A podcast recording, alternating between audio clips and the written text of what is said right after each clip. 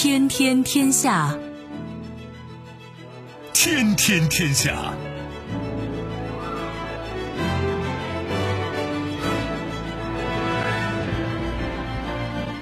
历史穿行者，新闻摆渡人。各位好，我是梦露。您正在选择收听的是《天天天下》，和我一起陪伴大家的还有本节目评论员重阳。世界纷繁复杂，新闻随时发生。今天的《天天天下》，您将听到：意蕴深远，中国首辆火星车命名为“祝融号”；口舌之争。俄乌领导人互邀见面，乌方称泽连斯基不可能访俄。前途未卜，俄副总理称北溪二天然气管道将在二零二一年建成。有得有失，欧盟发布最严格人工智能监管提案。收听我们的节目，您可以使用传统的收音机，也可以使用手机。欢迎使用即时客户端、即听客户端，也可以选择蜻蜓 FM、企鹅 FM 或者是今日头条，搜索“天天天下”，可以收听节目回放以及其他的相关内容。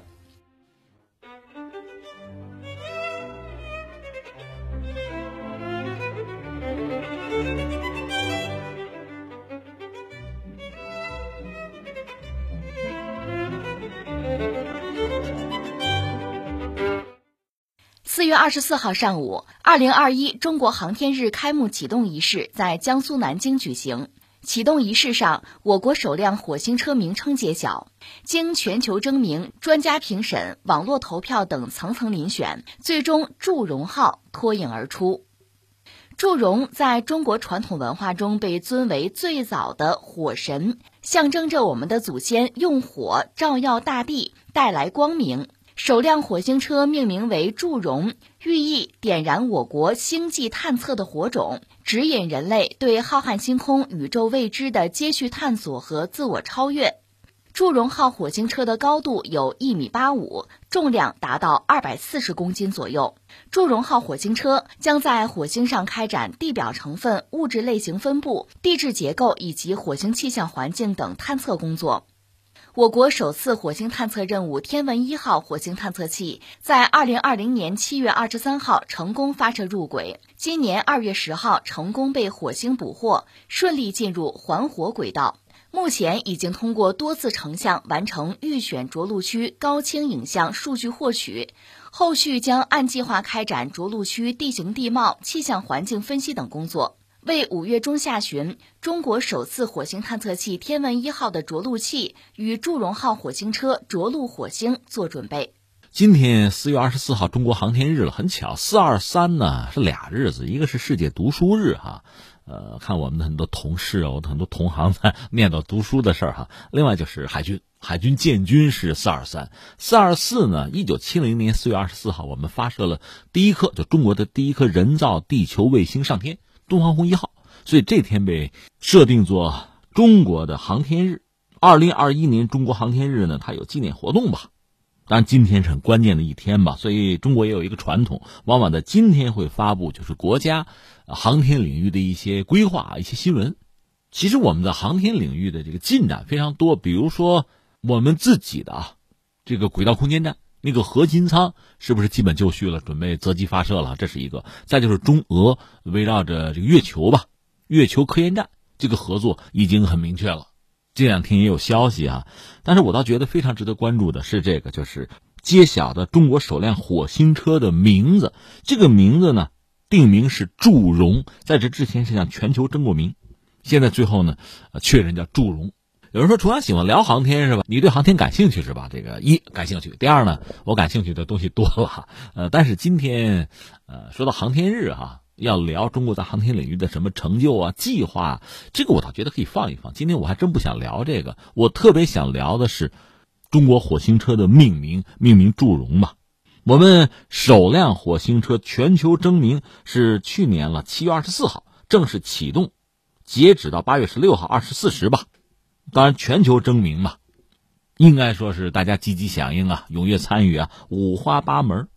说有效提名三万九千八百零八个，到今年一月十八号呢，就经过专门有一个评委会吧，初步的评审选出来十个，这算是候选答案吧。这十个你注意啊，我念一下：弘毅、麒麟、哪吒、赤兔、祝融、求索、风火轮、追梦、天行、星火十个名称。这是中国首辆火星车的命名范围，又接受公众的网络投票，然后再有这个评委做终审，选出前三名。这一系列的，它有程序嘛？最后确认是祝融。祝融，我们大家都知道了，对中国的这个传统的历史啊、神话有一点点了解，就知道中国的火神嘛，祝融啊，或者说在中国传统文化里，他是最早的火神，象征着中国人的祖先用火照耀大地。为人类带来光明，那火星车用祝融来命名，你可以理解啊，或者说你可以试着创造性的去理解它的含义吧。那就是点燃中国的星际探索的火种，指引人类对于浩瀚星空啊、宇宙未知世界的持续的探索和自我的超越。这当然很有寓意了。你说哟，今天你不聊航天，聊神话吗？也不是，我想聊的是这个东西。首先，我想说，咱们找几个关键词吧。一个是什么呢？我觉得就是名字，就是命名。其实你不觉得这是挺重要的一个事情，也非常具备历史感和阶段性。什么意思啊？你比如说啊，呃，英国和、阿根廷，它有领土纠纷。你如果管那个岛啊叫做马尔维纳斯群岛，那意味着你是站在阿根廷一边，你支持阿根廷对马岛享有主权。那你就不认同或者不支持英国，对吧？如果你管它叫福克兰群岛，英国人是这么讲，那意味着你就支持英国对这个福岛享有主权，你就反对这个岛归阿根廷。所以你看，这一个岛啊，岛就是这个岛啊，你叫不同的名字，反映你不同的立场。我这不是开玩笑，这可是真的啊！啊，我们换一个维度啊，就说美国，美国海军在二战的时候有很多著名的军舰、航空母舰，你比如说大黄蜂号、企业号等等啊。但是你注意，今天美国航母它理论上十一条呢啊，那些哈很光荣的、很光辉的名字已经不用了，现在用的是什么呢？你注意一下，都是美国的，主要是政治家的名字，用的最多是美国总统的名字，或者这么讲，就是两党的政治领袖的名字。为什么？美国海军要拍美国政客的马屁，想多得点军费呗。你看那个命名的门道啊。这是地球上，如果我们仰望星空的话，应该说，所以中国人就更加的五味杂陈。应该说，我们的先人啊，对星空、对太空的这个观测，是有非常悠久的历史。那你要说观测的成果呢，那当然也非常之多。你不要忘了，中国是一个，一个是文明古国了，几千年的文明史；另外，我们又是一个农业大国。农业对什么非常依赖呢？确实对天时啊，对气候啊，气象啊。对这些东西是非常敏感的，所以我们对于天象的观察自古有之。我们有非常璀璨的古代天文学这个领域的创造和成果。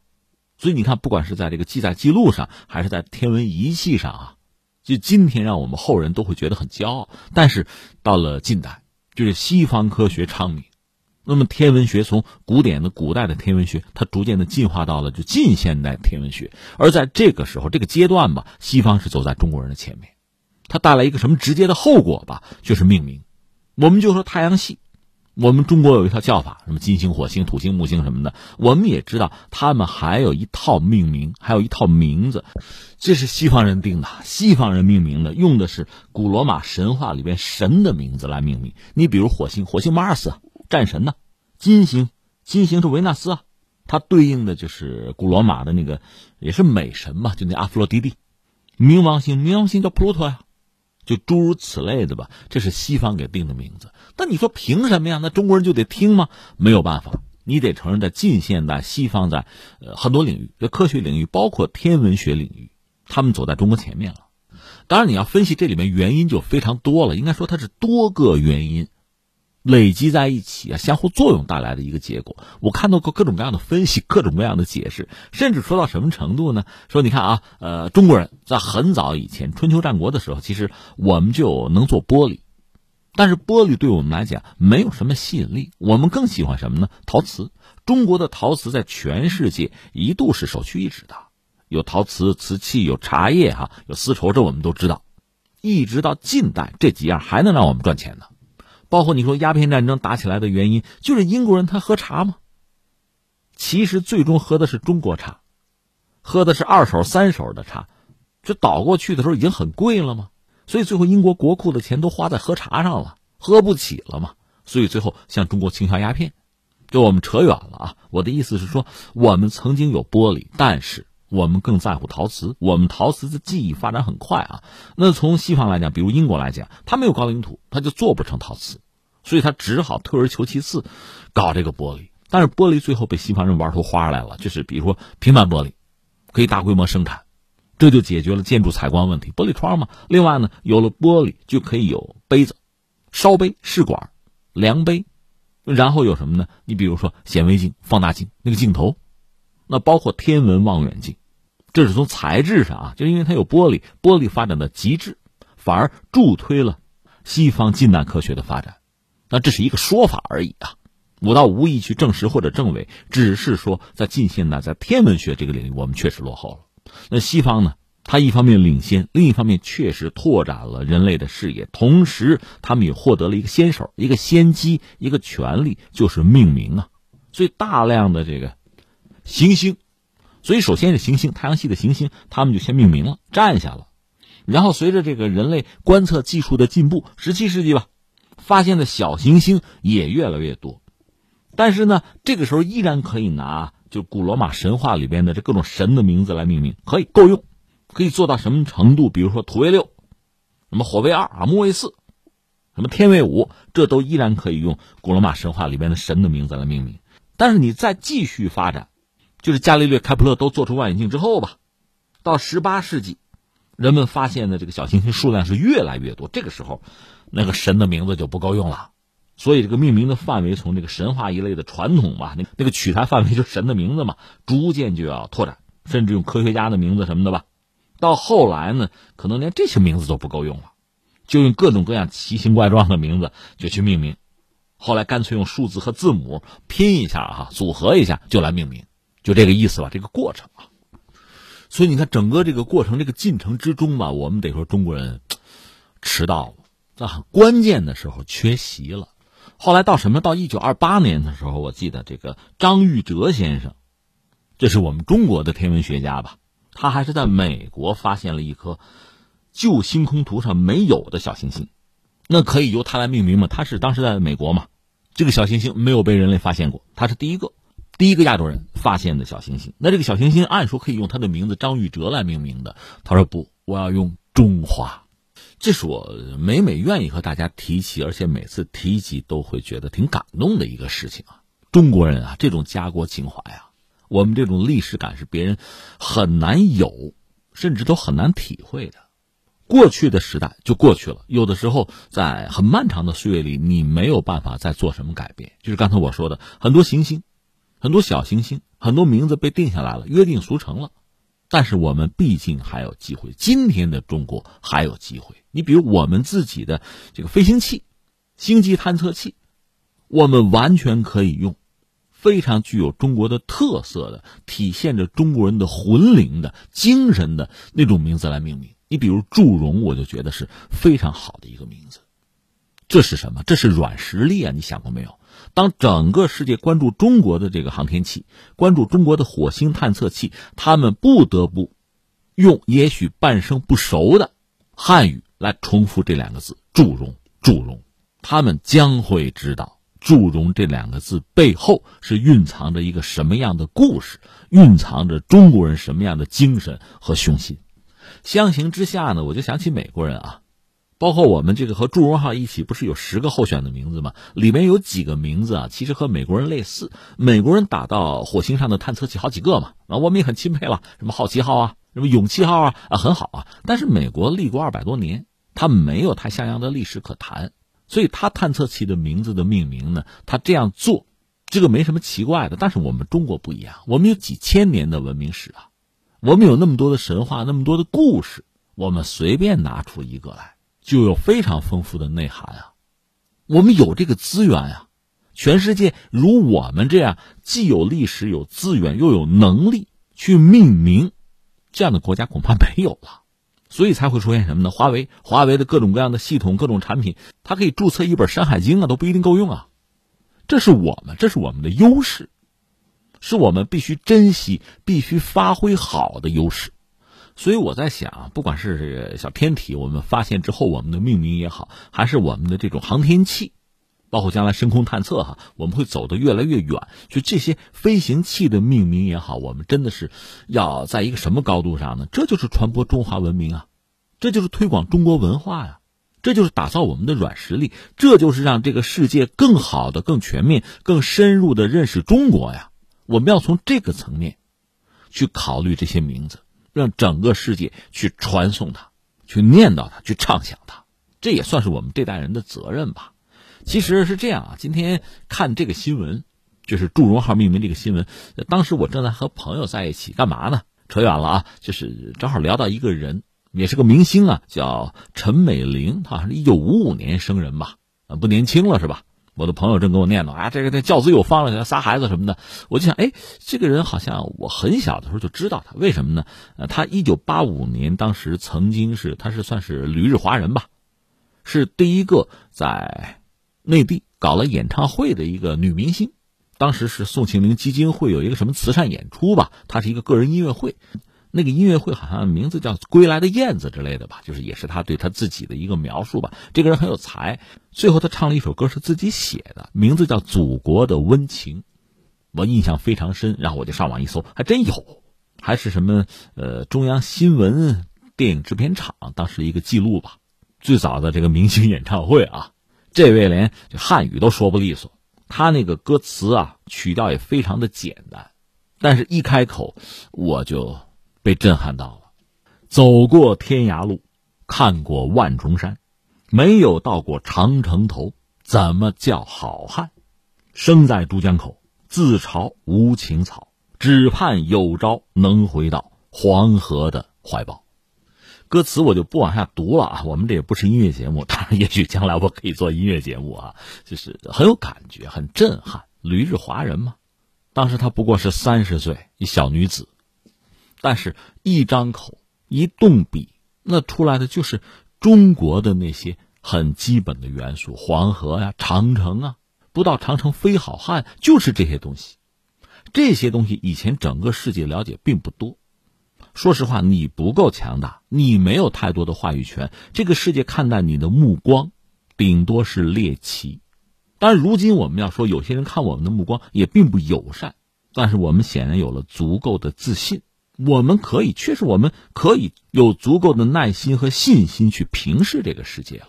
我们应该让这个世界更多的、更好、更全面的去了解中国。我们可以做到，所以祝融，我想是一个新的开始。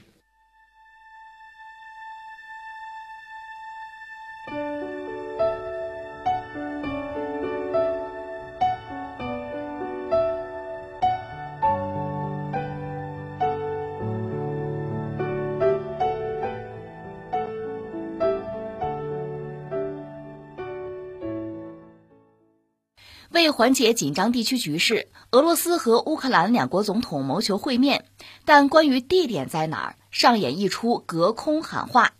乌克兰总统泽连斯基首先邀请俄罗斯总统普京在战区顿巴斯会面，随后普京反手邀请泽连斯基到莫斯科。据最新消息，泽连斯基不可能访俄，可以选在中立国见面。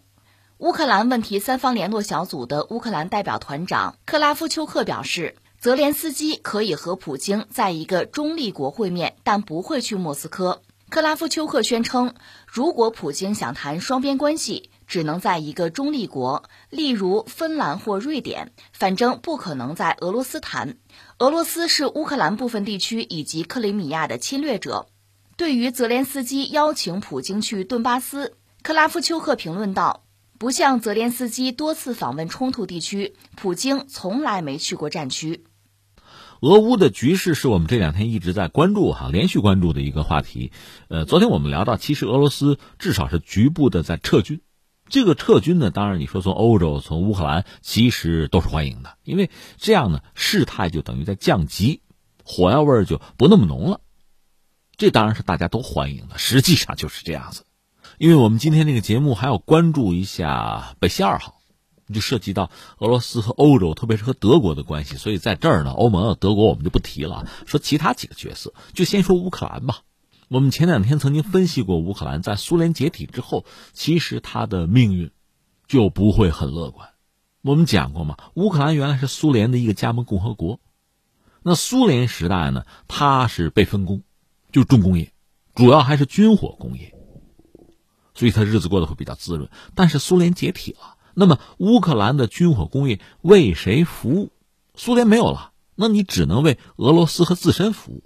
他自己呢不需要那么强的军力，我们不是开玩笑吗？挥刀自宫，他连核武器啊、战略轰炸机我都不要了，那你只能把自己的军火工业去指向俄罗斯，为俄罗斯服务。但是俄罗斯是个独立的国家呀，跟你不是那么亲了，人家最关键的技术也怕你卡脖子呀。说到底，对你的军火工业也不需要那么多，你产能会过剩。那你说能不能为西方服务呢？怎么可能？那不是一个体系啊！再说，人家为什么要你？为什么买你的东西？那是苏俄的装备啊！所以表面上它有重工业，还有很好的制造业，有相应的这个人口，就制造业工人啊。但实际上是没有用武之地的。那除非你做脱胎换骨式的改变。就整个工业结构、经济结构要做巨大的调整，你有那个时机、有那个能力吗？实际上没有，这是乌克兰的状况。而且在政治上，一个是有寡头政治哈，再就是西方的努力，颜色革命嘛，最后等于说他是和俄罗斯渐行渐远，分道扬镳。那他完全倒向西方，俄罗斯真的是不能接受的。然后我们知道，就是克里米亚和东乌克兰事件，我们昨天也分析过，乌克兰现在之所以啊在东乌上。做一些动作，两个因素，一个呢还是和拜登上台，西方特别是美国的影响，甚至压力有关；另一个和他现总统泽连斯基所在的党，就支持率低迷吧，他需要拿选票，和这个有关，需要刷下存在感。所以东乌是一个很好的话题，但是这个题材不能够无限制的炒作呀。现在俄罗斯这叫大兵压境啊，而且俄罗斯军队一个是部署效率极高。另外，确实是把自己家底掏出来拍到这个边境，乌克兰压力当然很大。这个时候，你再看西方，包括北约，包括美国呀，口惠而实不至嘛。一个是反应慢，另一方面，到底能给乌克兰多大的帮助？其实你用后脚跟也能想得清楚，是吧？所以呢，泽连斯基一方面他当然嘴硬啊，就做好准备了；但是另一方面，我确实不想打，甚至向呃普京发出邀请。这个邀请，我们想也是半真半假，也是表一个姿态嘛。要不你来顿巴斯，咱俩谈谈啊。普京那边呢，给的回应就是说，如果谈顿巴斯，那你们家自己的事儿，你先跟当地民兵去谈，然后咱们再说。你要是想改善咱俩关系，那你就来俄罗斯，到莫斯科谈。昨天我们就分析了普京话里有话嘛，一个比较老辣的人物，当然这个话是有他的道理在里边哈。那泽连斯基呢？现在的反应其实也不白给，就说如果说俄乌关系咱们要谈的话，那也不能去你们家，要不咱找个第三方吧。他点了俩国家，什么意思？就说我的克里米亚在你手里，啊，东乌这个事儿和你有关系，你是侵略者，我去你们家谈，那想什么呢？那不行，也表了这么一个态。但不管怎么说呢，斗嘴比动手总是强啊。双方你来我往的，现在谈的等于说是一些细节，还是都有谈的意思。只不过呢，去哪儿谈，按谁的想法谈，都怕着了对方的道，都怕自己吃亏嘛。现在是在这个方面，等于说你来我往，或者叫讨价还价吧，这个对抗的气氛就不是那么浓了。况且俄罗斯，嗯，没有百分百撤军，但是局部在撤军，这个关系逐渐就缓和了吧。所以从乌克兰来讲呢，这算是一个自己期待的一个局面。当然，你看泽连斯基，呃，一个是肯定这个撤军啊，缓和这个局势，同时要感谢自己的所谓国际伙伴。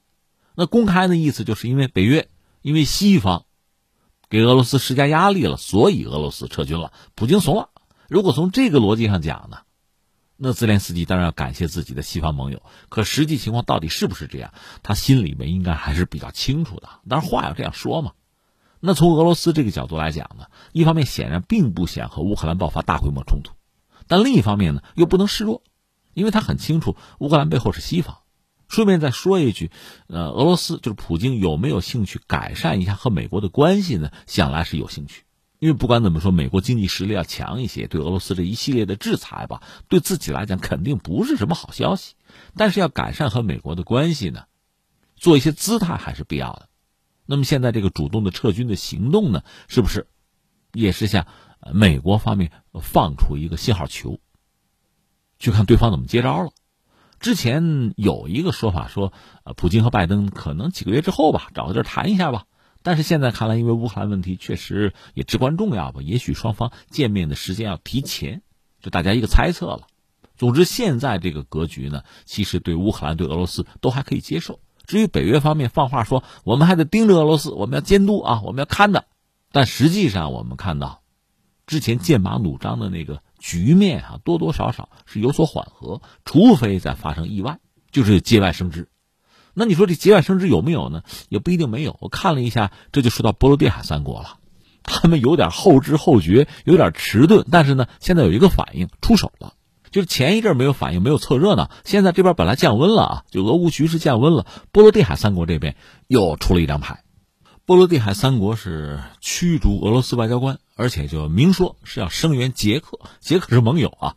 那关于波罗的海三国，我们也扯两句啊，就是说爱沙尼亚、拉脱维亚、立陶宛吧，这三国，他们是在波罗的海的东岸吧，曾经是苏联的加盟共和国，后来苏联解体前后吧，他们就出来了，独立了，而且，呃，应该说是非常积极的向西方靠拢，加入了北约，加入了欧盟。这三个国家和俄罗斯这种敌对的色彩是非常浓的，他们也被认为，就对西方来讲，那就是和俄罗斯对峙的前沿了。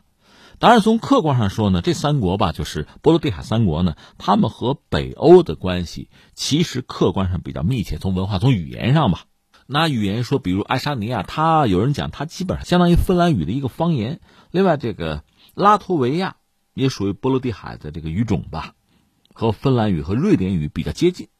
传统的北欧五国呢，挪威、瑞典、芬兰、丹麦还有冰岛吧，都信奉基督教。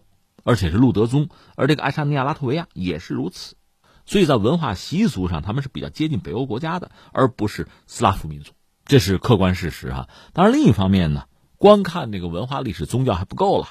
波罗的海三国呢，他们一度是被沙俄统治，就十八世纪到二十世纪，基本上是被沙俄控制。这三个国家也不大吧，加一块总面积比我们贵州还要小一点。三国加一块，一度是被沙俄控制，而且这个俄国还是。通过这个移民的方式吧，就是要同化当地人。波罗的海三国是一直在反对吧，因为到一战呢，沙俄实际上没等打完，这国家就完了，就罗曼诺夫王朝不就倒了吗？然后布尔什维克上台啊，在那个当口，三国就独立了。就俄国十月革命，他们趁机就独立，但独立不过二十年吧，直到二战吧，这三国又归到苏联手里了。到了上个世纪八十年代末九十年代初，就是一九八九年左右。当时苏联的这个衰落和解体基本上已经是板上钉钉了，所以这三国呢，一个是彼此之间相约，就是一旦和俄罗斯要动武，咱们相互帮助啊；再就是还做了一件事情，呃，算是一个示威活动吧，就三国的民众吧，凑了几百万人，就连成一个人链这三个国家吧，打破边境这个界限啊，搞成一个人链就显示这个独立的这个愿望和决心吧。后来苏联解体之后呢，俄罗斯不搞一个独联体，很多国家加入，就原苏联的国家加入，这三个国家没有没有加入，就直接倒向西方了，那就是西方围堵俄罗斯的前沿阵地了。现在这不是 一波未平一波又起啊？乌克兰那边就是说俄乌边境那边呢，基本上啊，这个火药味逐渐在散去，结果波罗的海三国这儿有一张牌又在发难，就此起彼伏吧。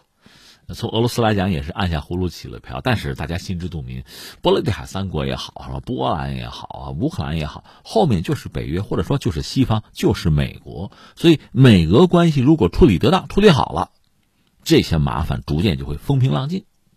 如果美俄是一个对抗的态势，那作为美国的小兄弟啊，就这帮国家必然会有这样那样的招数，向俄罗斯发起这样那样的挑战。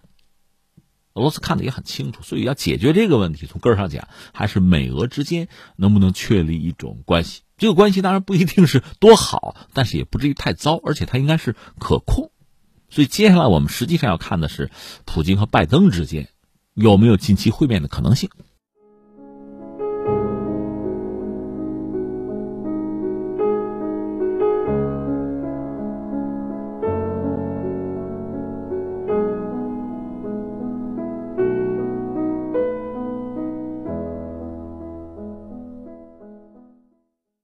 斯副总理亚历山大·诺瓦克四月二十三号表示，北溪二号天然气管道运营方表示，该项目将会在二零二一年建成。据悉，北溪二号计划建设一条年输气量五百五十亿立方米的双线天然气管道，从俄罗斯海岸经波罗的海到达德国。此前，美国一直反对俄罗斯与欧洲国家合作北溪二号项目，并且对项目相关方发起多次制裁。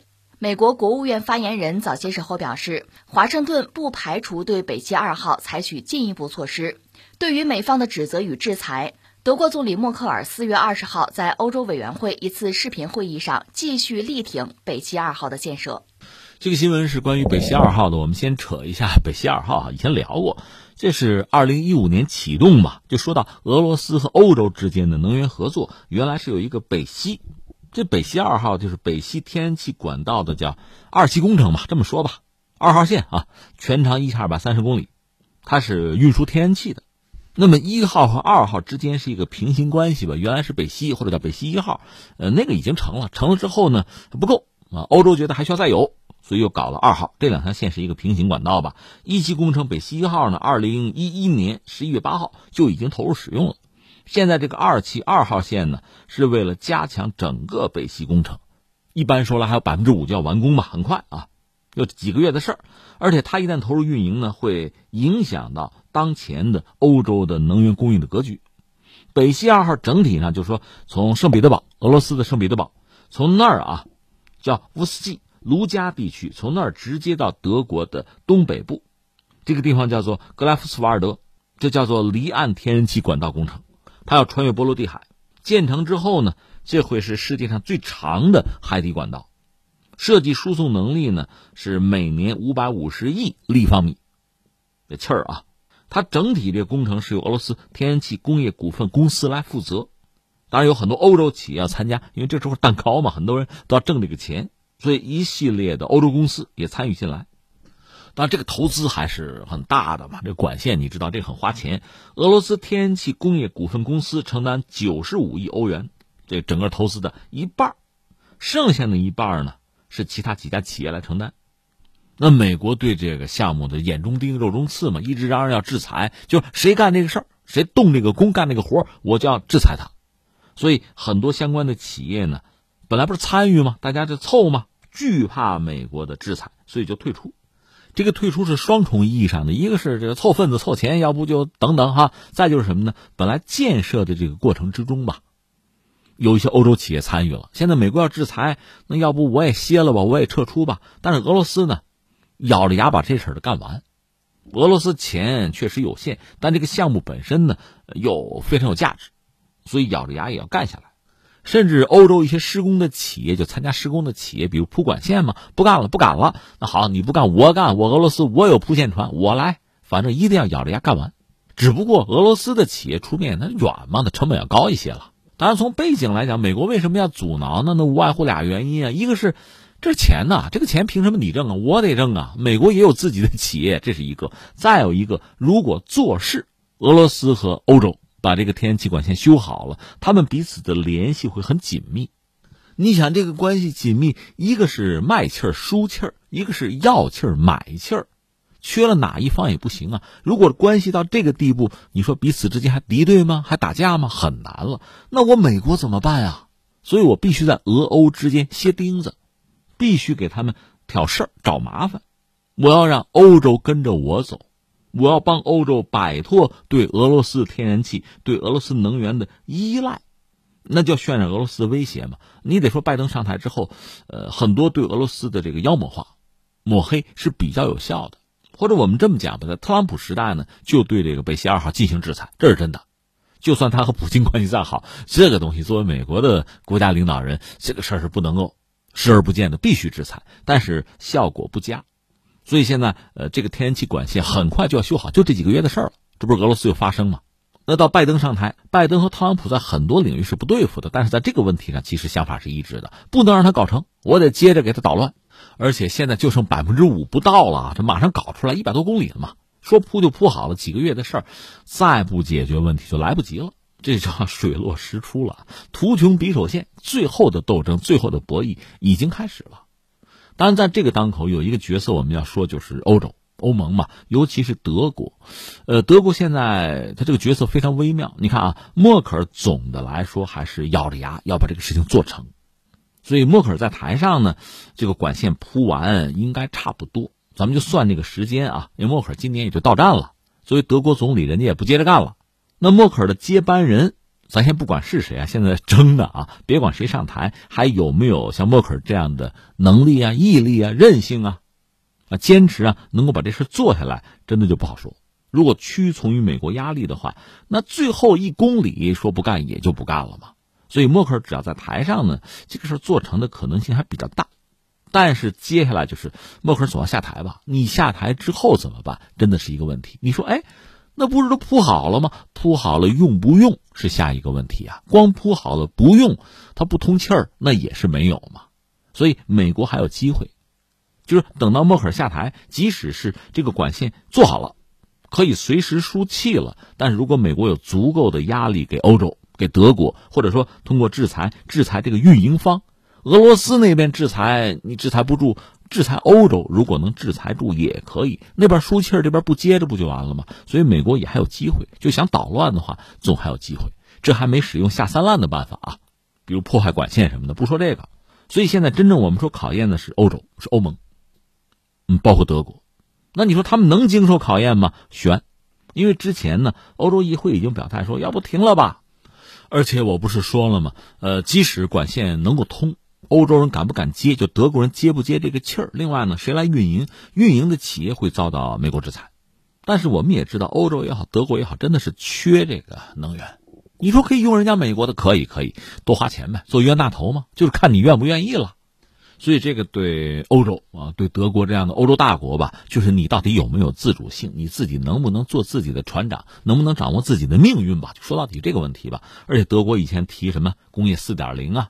就对未来发展，人家也有规划，但是你搞什么工业，不是得需要能源吗？而且你既然是搞这个东西，你又是市场国家，它必然有一个成本的问题。就说你不是市场国家，你的产品和服务总要进入市场吧，总还是有成本需要考量吧。就是你要不要在这个领域做牺牲，追随美国，牺牲自己的前途，牺牲自己的利益，牺牲到什么程度？说到底就这么一个问题。又因为德国很快就默克尔要下台嘛。他这个管理层总的来说要更替啊，所以这个带来很大的不确定性。但，俄罗斯那边对欧盟或者对德国的选择也有他无能为力的一面。那毕竟不是你们家呀。不过最近我们看到普京也有点作为啊，刚刚签了一个叫针对外国不友好行为的法令，是在二十三号签的。按照这个法令吧，就是如果外国对俄罗斯国家公民或者是法人有不友好的行为，俄罗斯将限制，甚至必要的时候呢，叫完全禁止啊这些国家的外交使团和领事机构、国家机关和机构代表处与在俄个人签订劳动合同、劳务协议以及其他民事合同。俄联邦政府有权确定适用于这个法令的外国名单和可以与之签订协议的人数，必要的时候有权改变该法令规定的反制措施和实施措施的期限，而且自正式公布之日起就要生效。呃，我的意思当然不是说普京签这么个东西啊，对美国、对欧洲就形成什么样的这个制衡啊啊，给什么样的压力，不至于，他更多的是表一个态。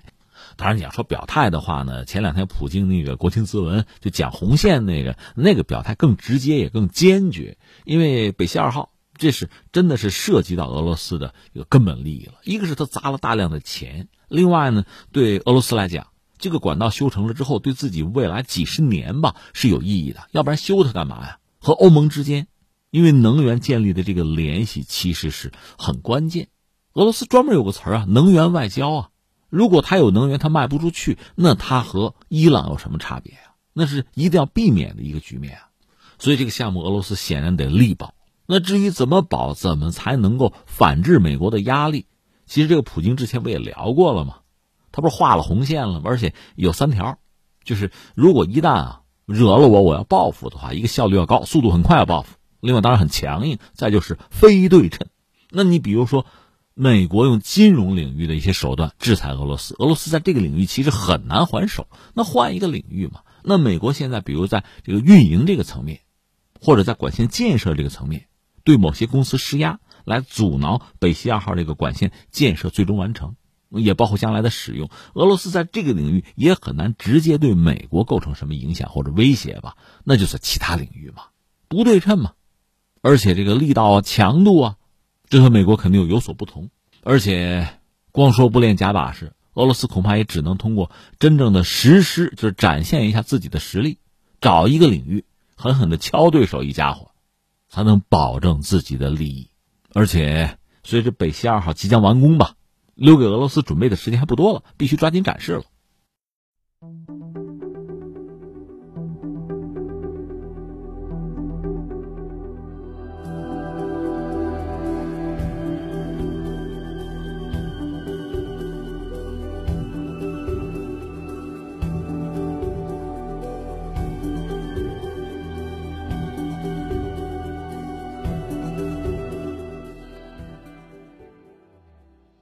欧盟周三就监管人工智能的使用公布了一系列严格法规，包括限制警方在公共场合使用人脸识别软件等，成为迄今为止在该方面涉及范围最广的行动之一。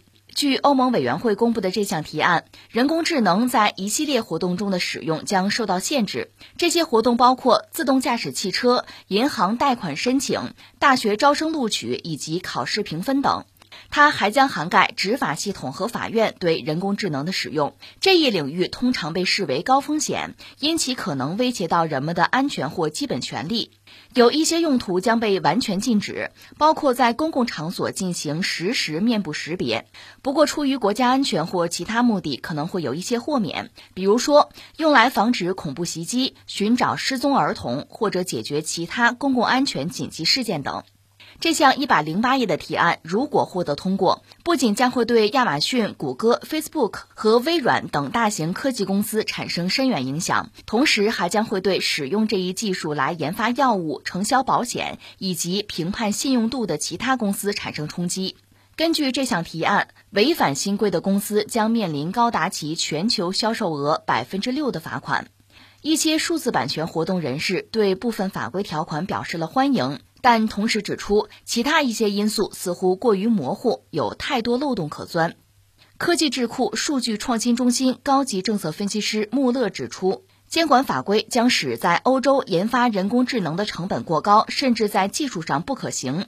当欧盟打压自己的初创企业时，美国和中国将在一旁乐不可支地看着。这个消息就欧盟这个做法吧，让我一下子，你猜我想起谁来了？我想起老子来了。中国那个老子，老子不是说我有三宝吗？宝贝的宝，什么叫三宝啊？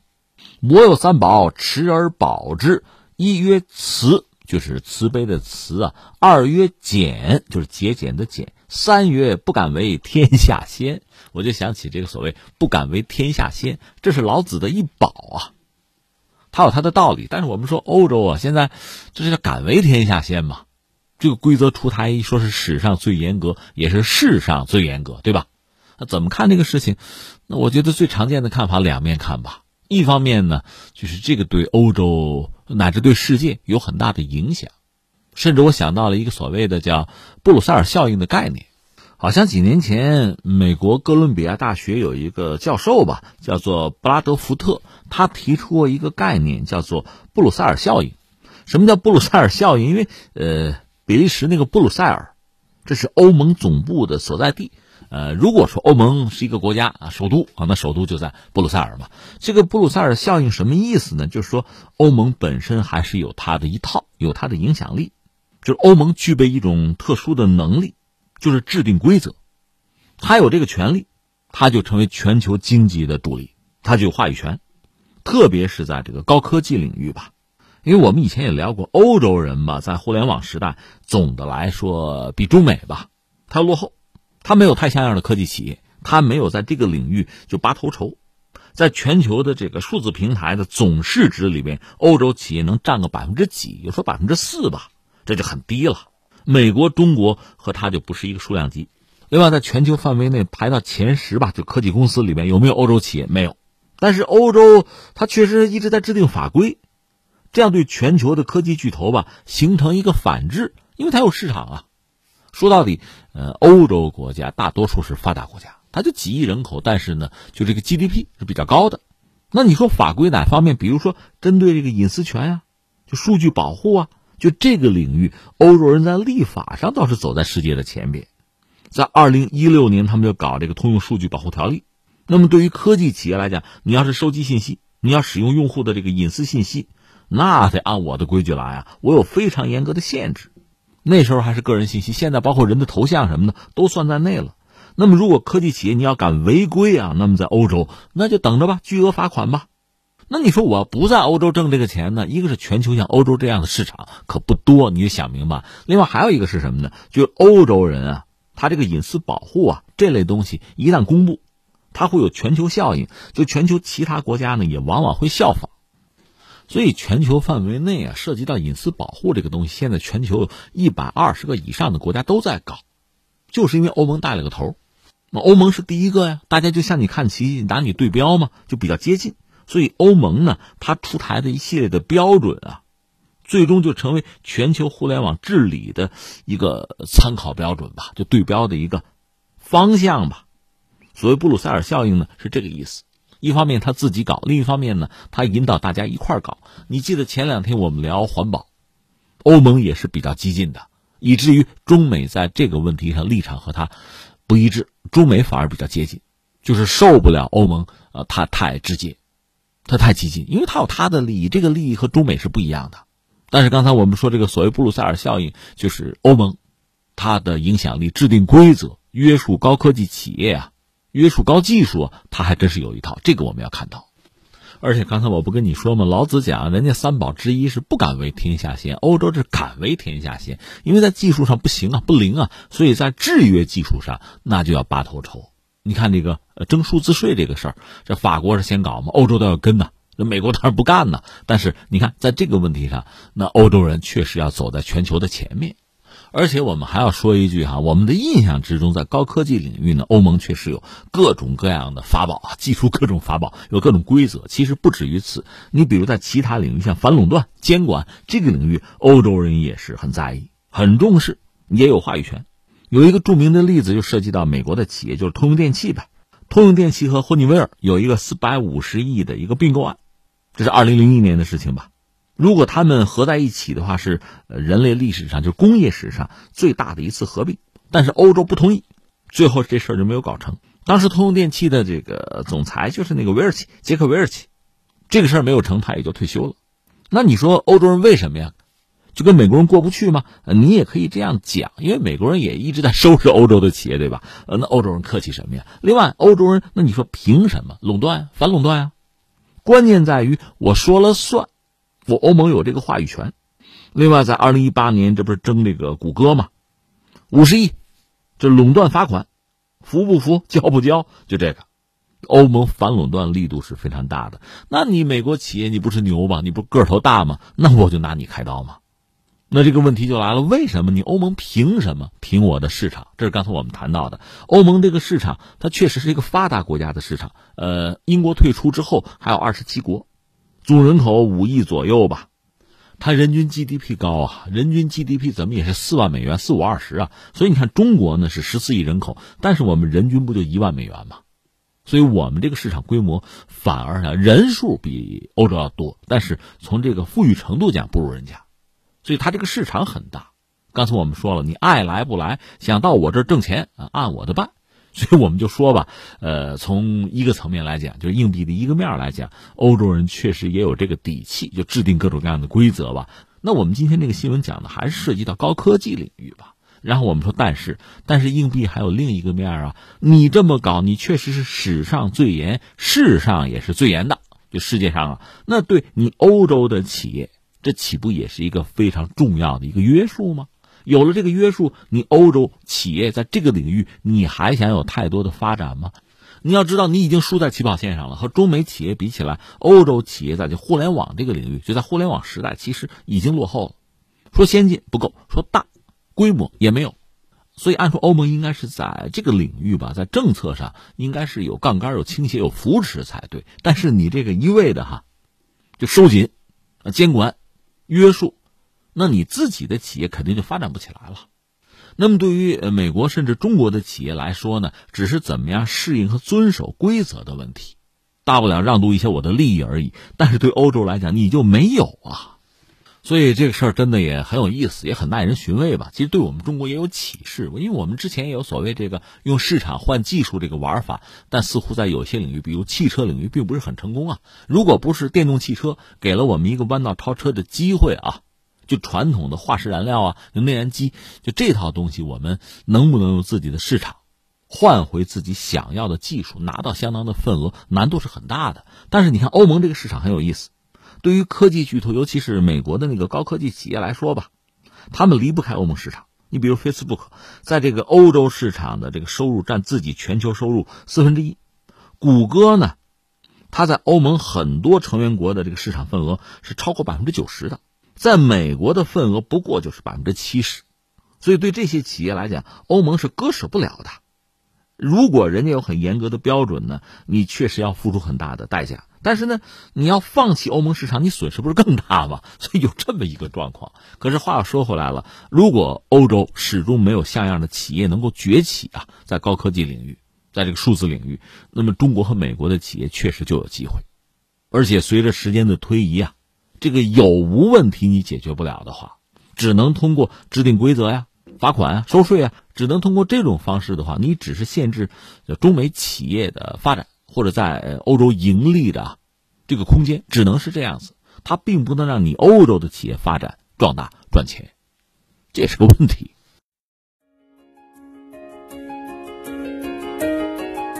好，以上就是今天天天天下的全部内容，我是梦露，感谢收听，明天再见。